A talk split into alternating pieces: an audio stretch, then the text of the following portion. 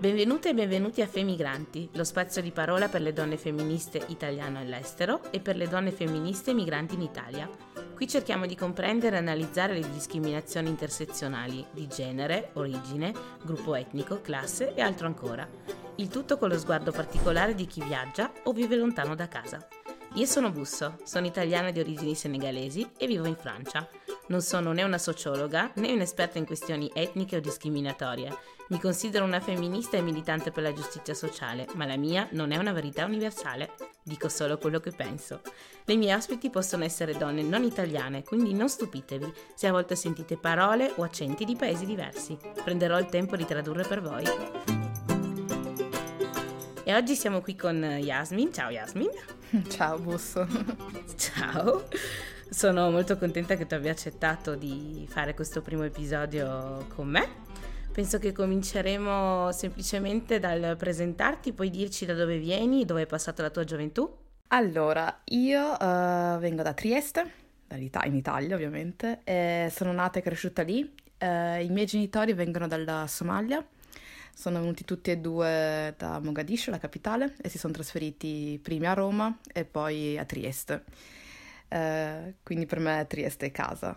Um, ho passato. È bene avere tu... casa da qualche parte. Eh, sì, c'è molta confusione su dove è casa al momento, però questo vabbè, lo spiegheremo dopo. Ehm, Assolutamente. Ho passato tutta la mia infanzia, adolescenza e anche l'università a Trieste. Eh, e poi mi sono spostata nel 2014 per la prima volta per un Erasmus, come tanti giovani all'università. Ok. E dove eh, sei andata? Sono andata in Spagna, a San Sebastian. Sono andata in un gruppo di ricerca, sì. uh, che bello! Sì, in estate, al sole. Avevo bisogno di, di fare esperienze nuove e volevo appunto approfittare di questa opportunità che eh, mi è stata data da, dall'università sì che mi si è presentata, quindi ho detto ok, perché non eh, mettere insieme il piacere con anche il dovere, tra virgolette, perché sono andata lì a fare, in realtà, uh, a sviluppare la mia tesi di, di, della specialistica. E, ok. Sì, quindi è stata una bella, una prima, una prima esperienza all'estero. Ok, e prima di arrivare al momento quindi in cui sei partita, sei quindi una donna figlia di immigrati uh, in Italia e quindi una donna nera. Eh, pensi che sia qualcosa che ti ha definito durante la tua infanzia a Trieste e quindi in Italia? Beh, sicuramente. È, è stato okay. qualcosa che, ha, che, mi ha influenzato uh, in vari aspetti. Nel senso, Trieste è una, è una cittadina, cioè una città uh, grande ma non enorme, ecco, quindi um, ho avuto anche la fortuna di crescere sempre nello stesso quartiere. Eh, quindi quello secondo me ha creato un ambiente protetto, diciamo. Il fatto che okay. ci sono tante cose che ho capito crescendo, credo, e, e che non, non, mi si sono mai palesate prima, nel senso, non mi sono mai accorta che ero sempre l'unica ragazza nera, bimba nera a scuola uh, certo, sia alle capisco. materne, come puoi ben capire. E Assolutamente. O, o alle elementari. Infatti credo che anche la nostra amicizia penso che abbia aiutato questo percorso di, di crescita. Certo, perché siamo tutte e due delle donne nere che sono cresciute nella stessa città e, e effettivamente, come dici tu, ci si mette un po' di tempo a capire che siamo le sole intorno ad avere questo colore di pelle. Va esatto. E, e, quindi sì, è stato qualcosa che, che non ho sentito troppo, nel senso poi i miei genitori credo abbiano non so, sono sempre stati visti come il buon esempio di, uh, non dico di buon immigrati, immigrato. il buon mm-hmm. immigrato, quindi c'era anche questa aspettativa di, beh, nei miei confronti e credo che abbia avuto un'influenza sul, sul mio modo di essere, uh, certo. del fatto che dovevo essere sempre la, la, ragazza brava, quella con i buoni voti e sono tante cose che ho capito poi col tempo. E... Quindi c'era una grande pressione su sulla tua performance sì, nel senso, sì, esatto, quindi sempre essere il buon esempio, eh, non, dare, non lasciare spazio a, a dubbi. Uh, mia, mia, madre, insomma anche mio padre mi hanno sempre spinto a, a dare il massimo proprio per dimostrare di... cioè di lavorare il doppio per dimostrare che non ero lì per caso. Ok, eh... penso che sia importante da dire questo perché mh, mm, quando non lo si vive non, ne, non, ci si rende conto, quando ne parliamo spesso in pubblico le persone hanno tendenza a dire sì ma è normale, sono i tuoi genitori, volevano il meglio per te. E invece sì. penso che ci sia questa questione razziale, questa questione etnica esatto. che dà un peso in più, un universo in più ed è esattamente quello che ho sentito anch'io crescendo. ecco, stai attenta perché non bisogna lasciare appunto spazio, non bisogna mm, lasciare dubbio che gli altri dicano eh ma siete qui perché comunque sia in quanto nere non siamo mai veramente italiane esatto. ma questo lo diremo più tardi ecco. Esatto. Siamo qui per restare però ci meritiamo questo posto ecco. Non, non dobbiamo esatto. svilire l'immagine del buon immigrato. Uh, detto questo, però, nel senso appunto crescere nello stesso quartiere, avere un gruppo di amici uh, che si è consolidato nel tempo, mi ha dato anche quella tranquillità uh, di, di, vivere in maniera senza troppi problemi, uh, okay. senza troppi episodi di razzismo. Sì, c'erano delle cose magari che ovviamente sono saltate fuori, c'è sempre quell'episodio di razzismo così becero che ti viene spiattellato in faccia, però non è, non è stato così traumatico, anzi penso di aver avuto un'infanzia bellissima, un'adolescenza bellissima, infatti non mi sento fortunata anche da quel... Sì, non, non mi, non... certo, qualche episodio c'è stato, però come, come visione generale ho avuto delle buone persone, sì, una... questo, è, questo è, devo, cioè, è da dire, nel senso... Ehm, poi ci sono cose che ho capito col tempo, che ho sviluppato poi eh, più, un po' più subdole, ecco. Però... Certo, più microaggressioni, però sì. nessuna nessuna aggressione violenta, razzista. Esatto, esatto, esatto, esatto. Bene. Beh, meglio mm. così. sì, meglio assolut- così, meglio che farsi apostrofare per strada, insomma. No, è molto, assolutamente. È molto più spiacevole. Assolutamente. E quindi dicevi che poi hai deciso di, di, di partire. Eh, cos'è stato che ti, ha, che ti ha spinto a lasciare l'Italia e in che cosa ti definisci come migrante? Ho sempre avuto questa curiosità, uh, questa voglia di, uh, di viaggiare e di vedere altro. Non so perché mi sono chiesta tante volte, anche visse- vivendo qua all'estero, perché ho deciso di partire, perché avevo que- questa urgenza.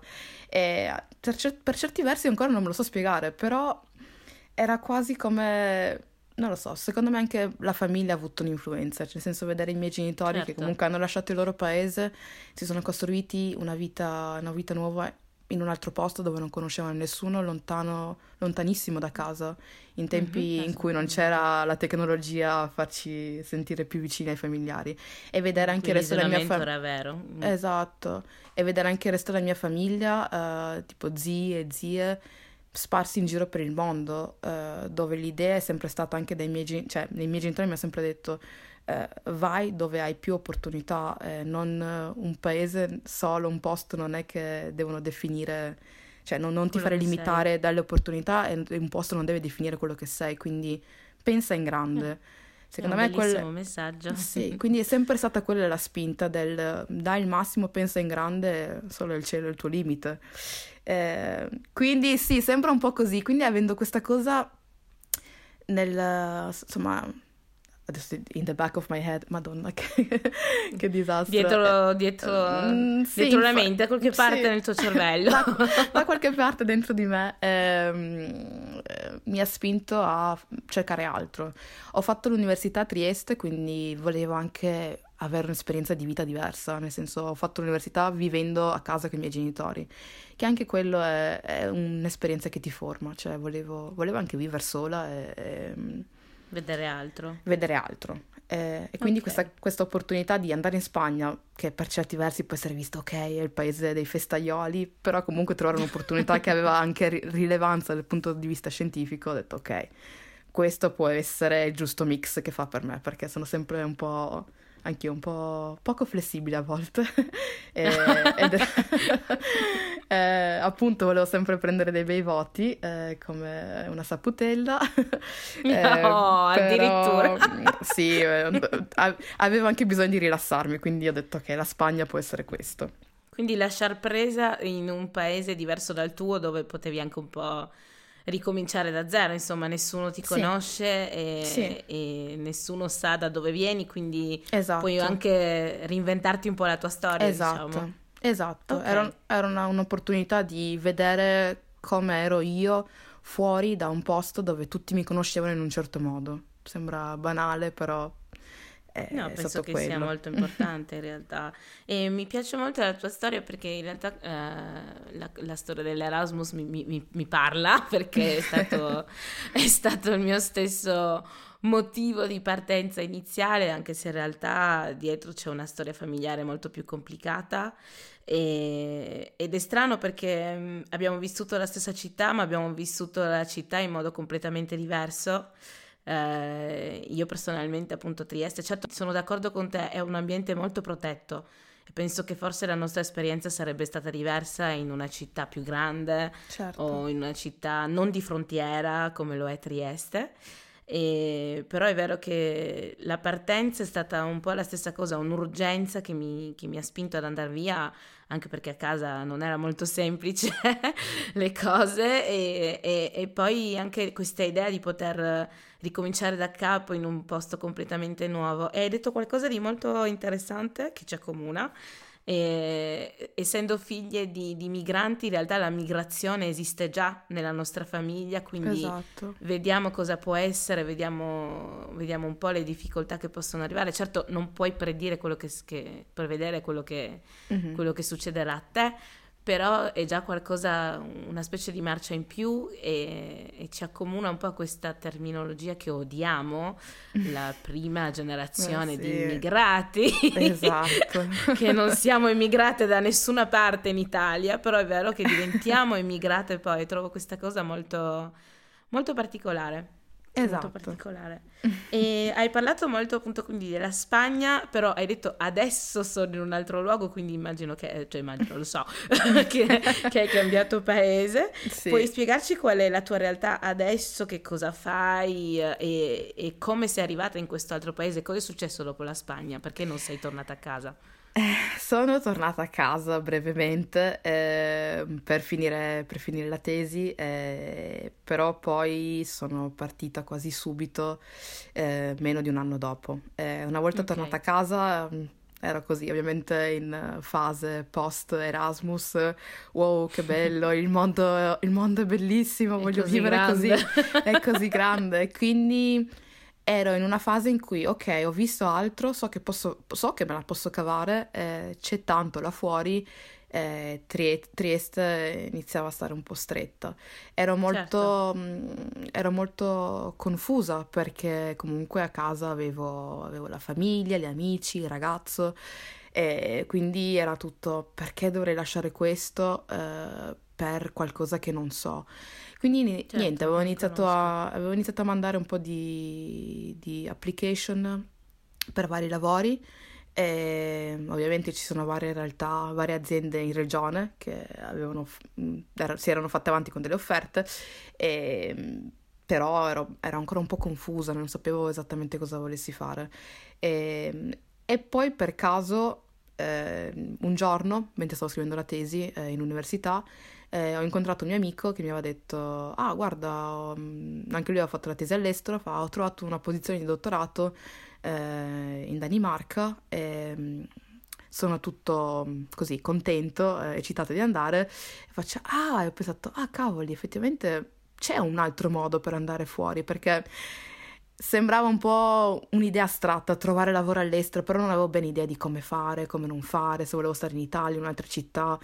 E, mm, e poi si è presentata questa opportunità ehm, per una posizione di dottorato, eh, l'unica posizione per la quale ho mandato un'application, eh, mi hanno richiamato E, e ho detto, ah, faccio ok, eh, faccio, penso che farò un'intervista, una, un'intervista, un colloquio, eh, colloquio. online su Skype. E in realtà poi mi hanno offerto, no, no, guarda, puoi venire eh, qui a Copenaghen, ti paghiamo volo e, e alloggio, e così vedi anche mondo. la città. e faccio, come? Cioè, no, non sapete neanche chi sono, cioè, avete visto solo il mio curriculum e mi invitate... Beh, forse solo il tuo curriculum bastava, sì. evidentemente, essere la piccola eh, sa- sì. sapientona, come hai detto tu.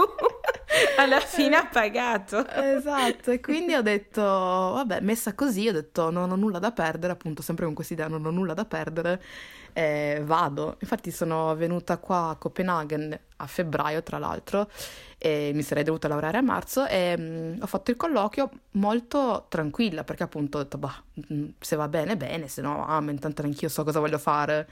E quindi ero molto tranquilla e in realtà prima di... Eh, sono rimasta qua a Copenaghen due giorni e il giorno dopo già mh, mm, mi ricordo che mh, mi hanno mandato la risposta dicendo ok, uh, ci sei piaciuta molto, vorremmo offrirti la posizione di dottorato, eh, per favore facci sapere entro fine settimana se, se sei ancora interessata, wow. perché no, altrimenti abbiamo altri candidati e vorremmo procedere con altri.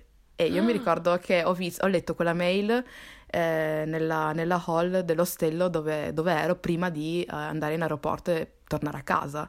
Quindi mi ricordo che mi sono fatta quel, quel, volo di ritorno de, nel, del senso, oddio, oddio, che Dio, cosa eh, che cosa faccio? e mi ricordo che mio papà era venuto a prendermi all'aeroporto di Venezia, tutto così contento, fa, com'è andata allora? E faccio, eh, mi, hanno, mi hanno preso. E fa, eh ma non sei contenta? E faccio, non lo so. No, eh, le emozioni contrastanti. Sì, le emozioni contrastanti. Quindi mi ricordo che poi avevo ancora un, un mese praticamente, mm-hmm. 20 giorni per la consegna della tesi e poi eh, ero lì, faccio cosa faccio, cosa faccio?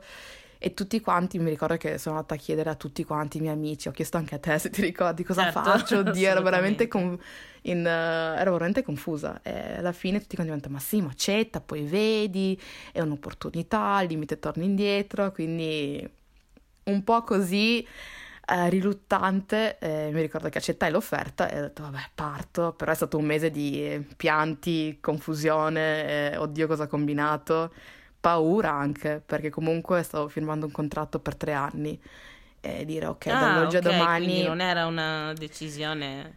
Non era una dire, cosa a cuor leggero. Piccola e momentanea. Mm-hmm. Esatto, era proprio mollare, mollare tutto e andare, e andare, via. E mi ricordo okay. che quella è stata la prima volta che ho detto ok, eh, c'è qualcosa, però sì. Esatto, fa, fa, un po' tenerezza ripensare sì, a certo, momenti. la più giovane esatto. e quindi un po' persa. Penso che sia un, un'emozione in realtà che provano tutte le donne che, che, decidono di partire, perché poi, come hai detto tu, ci sono tante cose: c'è la famiglia, ci sono le relazioni, gli amici, certo. e poi per te al, al, a quel momento, come hai detto prima, c'era anche un fidanzato, quindi c'era anche una relazione, sì, una esatto. relazione amorosa. Ecco. Esatto. E, e, cos'è che ti ha dato veramente l'ultimo input? Ti sei detta ok, lo faccio? È stato... è stato il pensiero del... È, è, una grossa opportunità, è una cosa che non so se mi ricapiterà e non voglio vivere con, con rimorso e poi parlare anche con i miei genitori, con le persone a me più care, anche veramente, anche mm-hmm. il mio mhm. ragazzo al tempo, mia sorella, gli amici mi hanno detto vai, eh, è un'opportunità che, che, ti è capitata, non ti ricapita, non ti ricapita mm, prendi coraggio e noi saremo sempre qua per te. Quindi certo. Anche ripensandoci apprezzo l'affetto di tutti e lo sforzo nel dire ok, perché poi ho parlato con, con, con mia mamma, mio papà, mia sorella. Eh, e il ragazzo e tutti mi hanno detto ovviamente noi eravamo tristi nel lasciarti andare però sapevamo che era qualcosa di, di, di buono e di giusto di molto più grande per noi certo esatto. molto più grande di noi e più importante per te quindi esatto. per te esatto. è proprio, è proprio anche questa, questa, opportunità professionale che, esatto. che, ti ha spinto a partire e mm-hmm. eh, però c'era anche questa questa cosa del devo partire anche per vedere che cosa c'è insomma dietro certo, e, certo. ed è vero che è molto bello il fatto che hai avuto comunque una rete molto forte intorno a te di mm-hmm. persone che ti hanno supportato per, per, questa, per questa, partenza. Sì. E quindi adesso sei in Danimarca, che è un, un luogo completamente opposto un all'Italia. Luogo, sì, un luogo che non avrei mai, cioè non l'ho mai preso in considerazione perché, boh, sa- devo dire la verità, mi sarei più vista cioè quando ero più giovane pensavo ok mi sarei, mi sarei, trasferita a Londra, a Parigi, un po' per la lingua, un po' perché mi piacevano le città, c'ero andata prima, non so, quelle idee da, da dire ok vorrei, mi vedo qua a fare la vita con i miei coinquilini, amici, bla bla bla. E Danimarca completamente fuori dal radar, nuovo, nuovo zero. Devo dire la verità, è stato per certi versi anche più... Uh, più interessante perché non avevo nessun familiare qui, nel senso so che ho familiari certo. ovunque e ho detto ok, qua non c'è nessuno. eh, eh, questo è importante. Poi, no? Eh sì, ho detto cioè... posso vivere la mia vita, nel senso senza fare affidamento su su, eh, su familiari senza rendere nessuno. conti anche senza, nessuno, ne, senza rendere conto a nessuno esatto. Che può essere stupido ho detto però no, ho detto, nel mio ho detto posso farmi la mia vita non che avessi venissi da un contesto familiare o di amicizie particolarmente eh, complicato anzi eh, però era giusto per ok mi, mi, faccio la mia vita e tutto quello che costruirò qua sarà, sarà, sarà grazie ai, ai, miei sforzi esatto. Ecco. E poi è importante perché perché in realtà fa parte de- della costruzione di una persona, no? cominciare a prendere le proprie scelte, a, a costruirsi appunto esatto. in quanto adulto ed è importante farlo da soli perché eh, altrimenti non si sa mai quello che ci appartiene davvero, quello che invece è un'influenza, un'influenza esterna. Io ho avuto l'esperienza contraria, invece, cioè sono partita effettivamente con, con, quella di parto e se mm-hmm. posso restare rimango perché appunto c'era un contesto molto conflittuale a casa, quindi per me tornare a casa era, era molto difficile come pensiero. Dopo l'Erasmus c'è stato anche per me un una piccola pausa a Trieste e, in realtà durante questa pausa io pensavo solo a una cosa, cioè come partire, come ritornare indietro, perciò come te ho voluto trovare un posto in cui non avevo non avessi nessun legame familiare perché lo, lo pensavo importante, avevo bisogno di libertà, penso, che, penso di poterlo dire molto, molto tranquillamente, avevo veramente bisogno di quella libertà che non avevo mai avuto prima. E poi c'era anche questa cosa che è naturale nel, dico nelle donne, ma in realtà nell'essere mm-hmm. umano, a una certa bisogna crescere e, esatto. e tagliare un po' il cordone. Quindi ti trovi in Danimarca adesso, sì. che non è solo completamente nuovo, dopo. ma cinque anni dopo. Eh sì, sono Co- cos'è che ti ha detto rimango qui? E poi vorrei anche sapere, la Danimarca, come hai detto prima, c'era questa questione della lingua che per noi donne migranti è sempre, può essere qualcosa di potente, ma anche una barriera. esatto. Quindi cos'è stata la tua esperienza? Allora, sì, eh, sono venuta qua, ti ho detto, ho fatto, ho fatto il dottorato, è durato tre anni, l'ho finito e, e poi eh, c'è stato un momento di, ok, devo capire cosa voglio fare. L'idea mm-hmm. durante gli anni è stata perché ho mantenuto comunque la relazione con il mio ex ragazzo, cioè ho avuto quasi tre anni di relazione a distanza e l'idea okay. era di una volta finita magari tornare in Italia per appunto questioni sentimentali.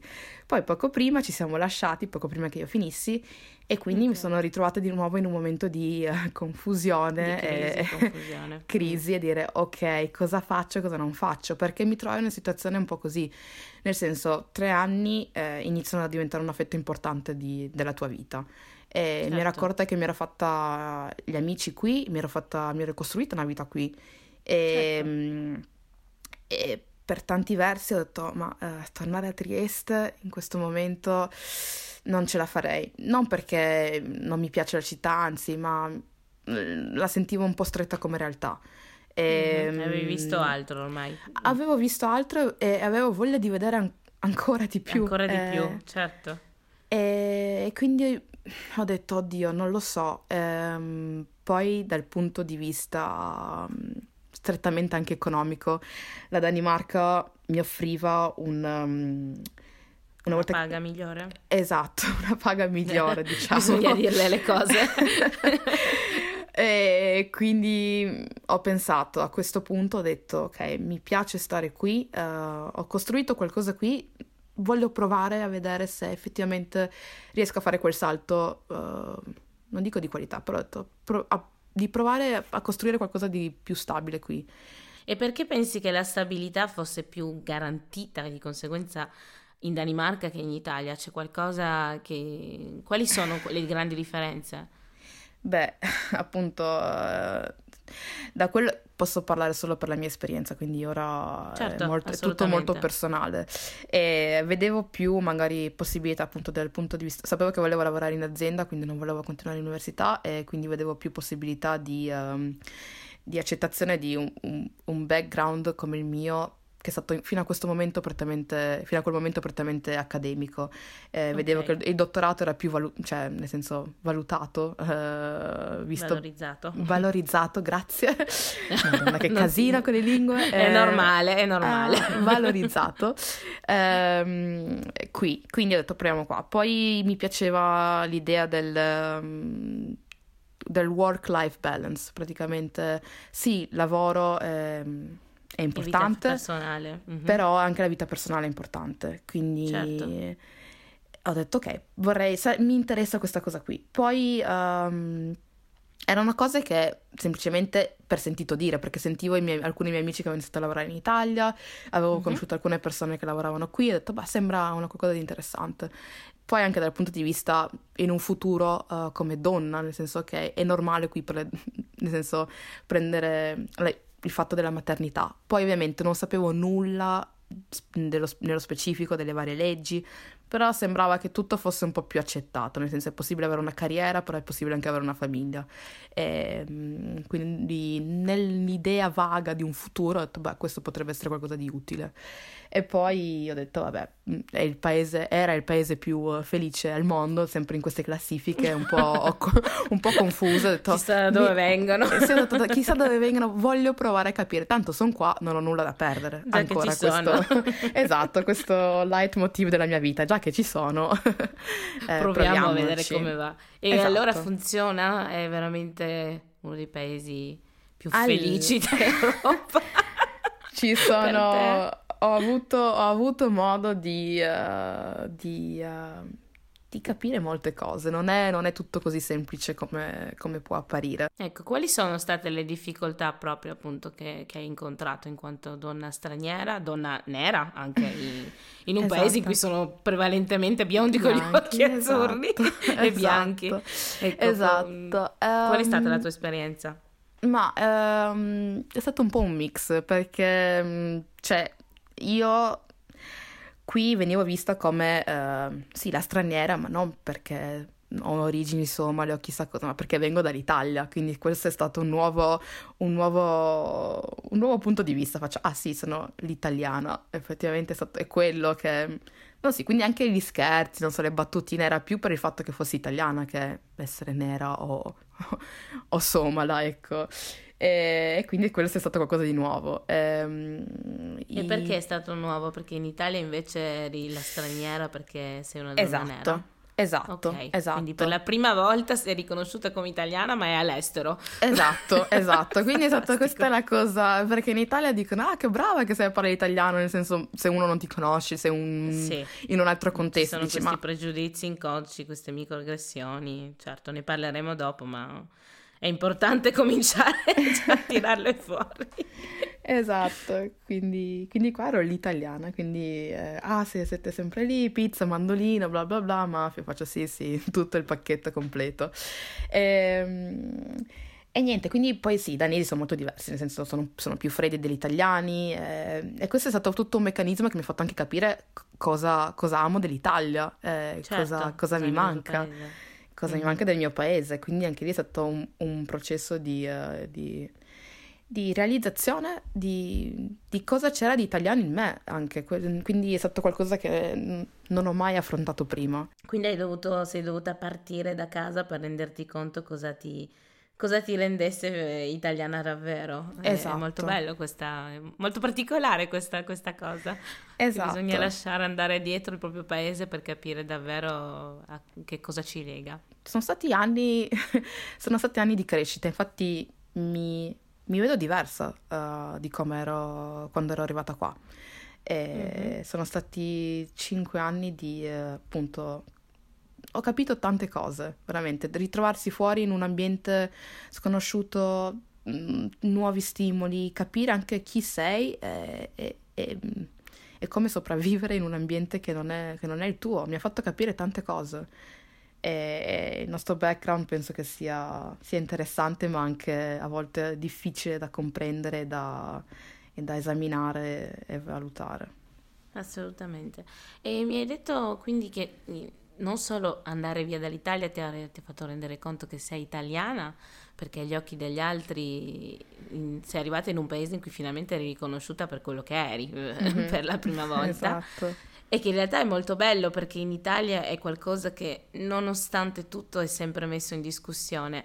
E vorrei parlare un momento di questo perché appunto dici che il nostro background è un po' difficile a volte da portare, appunto non è sempre facile essere una donna nera, che, no. che, sia in Italia o che sia all'estero. Esatto. E, ehm, quali sono le grandi differenze, a parte questa che io direi che già, è già enorme, quali sono le grandi differenze che vedi per esempio in confronto alle discriminazioni razziali? Allora, ehm anche qui non è, non è, molto semplice perché... Certo, prendi il tempo che ti serve per rispondere. no, assolutamente. Secondo me ehm, ci sono, la vivo in maniera... La vivo in maniera un po' diversa. Secondo me la Danimarca è uno dei pochi paesi dove uno può venire qui eh, e vivere eh, per molti anni senza sapere mm-hmm. la lingua locale. Eh, okay. Quindi quello ti espone praticamente appunto perché per i per i primi tre anni non sapevo se sarei rimasta qui o meno, um, non mi sono molto impegnata nel, uh, nell'imparare la lingua. Certo, andavo, ho preso le varie lezioni di lingua, uh, però senza troppo impegno, perché appunto era ok, voglio farlo giusto per dire ok, ho vissuto qui e voglio imparare, però non ero molto um, coinvolta nei dibattiti sociali, quindi ho avuto sempre una rete di amici internazionali uh, okay. che, mi ha, che, mi ha, esposto a cose che magari non erano molto uh, legate a quello che succede nella realtà, nella società danese. E, okay. um, quindi avevi un, mino, un, mini mondo di persone straniere sì, in un altro sì. paese. Una bambage okay. in pratica, quindi non ero molto, molto, a contatto con la società danese. In questi due anni dove, ok, ho detto va bene, ho trovato lavoro, uh, mi vedo qui, mi vedo a vivere qui per un periodo un po' più lungo, ehm, ho iniziato ad avere un po' di... a, a interessarmi a temi sociali ehm, vivo anche a Copenaghen, che è una città, è una capitale, ha mm-hmm. un melting pot uh, che già, già, aiuta, direi. Che non aiuta, è una piccola cittadina. Aiuta, aiuta. C'è, sì, esatto. Vivo adesso in un, in un quartiere multietnico, quindi sì, mi, ho visto che mm, anche qui ci sono tematiche di, eh, insomma, non dico di razzismo, però c'è anche qui, è inutile negarlo. Ci sono delle differenze, uh-huh. eh, però non è così accessibile per me, perché comunque sì, sto cercando di integrarmi come una straniera, un'italiana che vive in Danimarca e mm, secondo certo. me mi ci vorrà ancora più tempo per capire le dinamiche e, e magari arrivare anche, non so, ad episodi che mi coinvolgeranno, uh, dove mi sentirò discrimin- discriminata più profondamente. Però non credo di essere ancora lì e non credo di aver vissuto queste cose qui ancora okay. sulla mia pelle. In Italia le, mm, certe discriminazioni facevano più male perché io sono italiana, quindi uh-huh. eh, colpivano più direttamente, nel senso era, certo, c'era più questo senso di, di... la tua identità. Esatto, mm. è, la mia, è la mia identità perché la stai mettendo in dubbio. Qui al momento la vivo molto, ok, sì, sono comunque un'italiana che sta vivendo in un altro paese, mi ci vorrà tempo per integrarmi. Eh, certo. E, Quindi c'è questa dopo. cosa della lingua che se da una parte, come hai detto tu, all'inizio escludente, ma non negativamente, semplicemente mm-hmm. non, sei, non, sei, completamente immersa nel, nella realtà danese mm-hmm. perché appunto no, no, non parli perfettamente la sì, loro lingua. Esatto. D'altra parte ti protegge anche da queste... Sì sì. da queste forse microaggressioni o forse attacchi che, che capiresti molto più facilmente se, se capissi nei esatto. dettagli quello che ti viene detto. O semplicemente avere degli amici danesi, nel senso un, una, una cerchia di persone intorno a te prettamente danese avendo fatto tre anni in università, tutti, venivano tutti da, da, varie parti del mondo. An- okay. Arrivare in un'azienda danese, avere colleghi danesi, eh, parlare danese nelle, pa- nelle, pause, ti fa, cambia, cambia il, tuo, il tuo background, il tuo vedi il punto mm. di vista, perché sei esposto ad altre cose, vedi come, per, come pensano le persone, quali sono i loro valori. Quindi mm-hmm. secondo me questi due anni in azienda con amici, cioè è, è, un, è, veramente un uh, milestone dire ok ho degli amici danesi perché è, è difficile è difficile dopo cinque anni ce l'ho fatta sì, eh, sì, sì ci, vuole, ci vuole tempo eh, però mi ha, aperto, mi ha, aperto, gli occhi su tante altre cose che prima non avevo mai notato quindi secondo me per uh, tirare delle conclusioni ci vorrà ancora un po' di tempo Certo, è un work in progress. Esatto, esatto. Però è la parte divertente, nel senso, era anche questo, questo che stavo cercando, vedere altre realtà. Beh, questo direi che ci sei, ci sei arrivata. sì, Hai dai. una realtà completamente diversa. Esatto. E parliamo invece di qualcosa che, che, che, che si lega, ma che è anche diverso da da tutto questo. Eh, nel tuo percorso sento una donna comunque che ha cercato di affermarsi, che ha preso delle decisioni e che non si lascia mettere i piedi in testa da nessuno, comunque, il, che è, il, che è, molto importante nella nostra società. esatto. e, e, quindi uno dei punti focali di questo progetto è appunto le donne migranti e femministe. Mm-hmm. Per te che cos'è il femminismo e se ti senti e ti consideri femminista, come cerchi di applicarlo nel tuo quotidiano? Allora, è una domanda una domanda un po' complicata. Um, come la vivo? Uh, la vivo semplicemente nel senso che essendo donna uh, non accetto e non voglio pensare uh, che ci siano dei, dei, limiti a quello che posso raggiungere e che okay. posso fare. Quindi mm-hmm. Quindi non vuoi che una... essere donna sia una discriminazione. Esatto, esatto. Okay. Um, quindi io faccio un po' fatica a, ad accettare di, frasi tipo ah non sì perché sei donna, perché quello, perché quell'altro, non, non, non lo accetto semplicemente.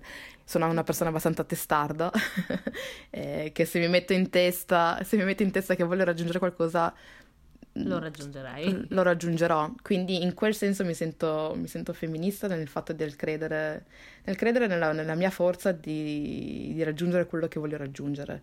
Eh, okay. Detto questo, sono anche conscia che ci sono delle che non è tutto il paese dei balocchi, ma delle, c'è una realtà là fuori che la pensa eh, diversamente da me. Eh, Assolutamente. Quindi non, non, mi sono mai sentita uh, attivista in questo senso, nel senso di dire eh, di lanciarmi nella difesa di, uh, di, questi diritti. È qualcosa di più privato per te. È più privato più per personale. me. Esatto, è più, è di più personale. E, e appunto se, son, se vengo coinvolta in certi episodi, cioè in quel momento lì reagisco, ma è, qualcosa di più personale, cioè nel senso c'è un... ci credo, nel senso credo che non, non ci sono delle cose che mi possono limitare. Eh, certo. È molto bello questo tuo messaggio perché il tuo femminismo è non solo personale ma anche molto empowering, molto sì, ti, sì. ti spinge in avanti, quindi se, sei tu in quanto Yasmin, in quanto donna, in quanto tua completezza, quindi tutto ciò che ti caratterizza che puoi ottenere ciò che vuoi e non è l'essere donna che ti fermerà o che no. ti debba fermare. Ecco, se ho, ben, se ho, ben, capito il tuo messaggio. Sì, esatto, esatto. Non è facile da mettere giù, ma nel senso lo, mh, mm, ci credo e porto avanti questa, questa causa nel, nel, mio, nel, nel, mio, quotidiano, nel senso nel, certo. nel ricordare le persone che non, de- non, non, cioè non, ci, non, ci, dovrebbero essere limiti, non devono, devono esserci... Eh, non deve esserci qualcosa che, che mi blocca nel raggiungere quello che voglio raggiungere. Beh, grazie mille Yasmin per questa tua testimonianza, per queste, per queste, tue belle parole. E ho un'ultima domanda. Eh, questa tua migrazione pensi che continuerà o pensi un giorno che tornerai a casa? Ah, la domanda da un milione di dollari. eh beh, bisognava farla. ah, c'è grande, grande, grande confusione perché ovviamente il tempo passa e... Certo. Sai, da giovane, no, giovane, insomma, non è che sono vecchia, anzi, però... però... Va bene anche così, eh. No, però inizio, inizio a notare che mh, mm, c'è in me una voglia di, ok, mm, cercare un attimo di stabilità, perché certo. almeno per un periodo. Eh, mm-hmm.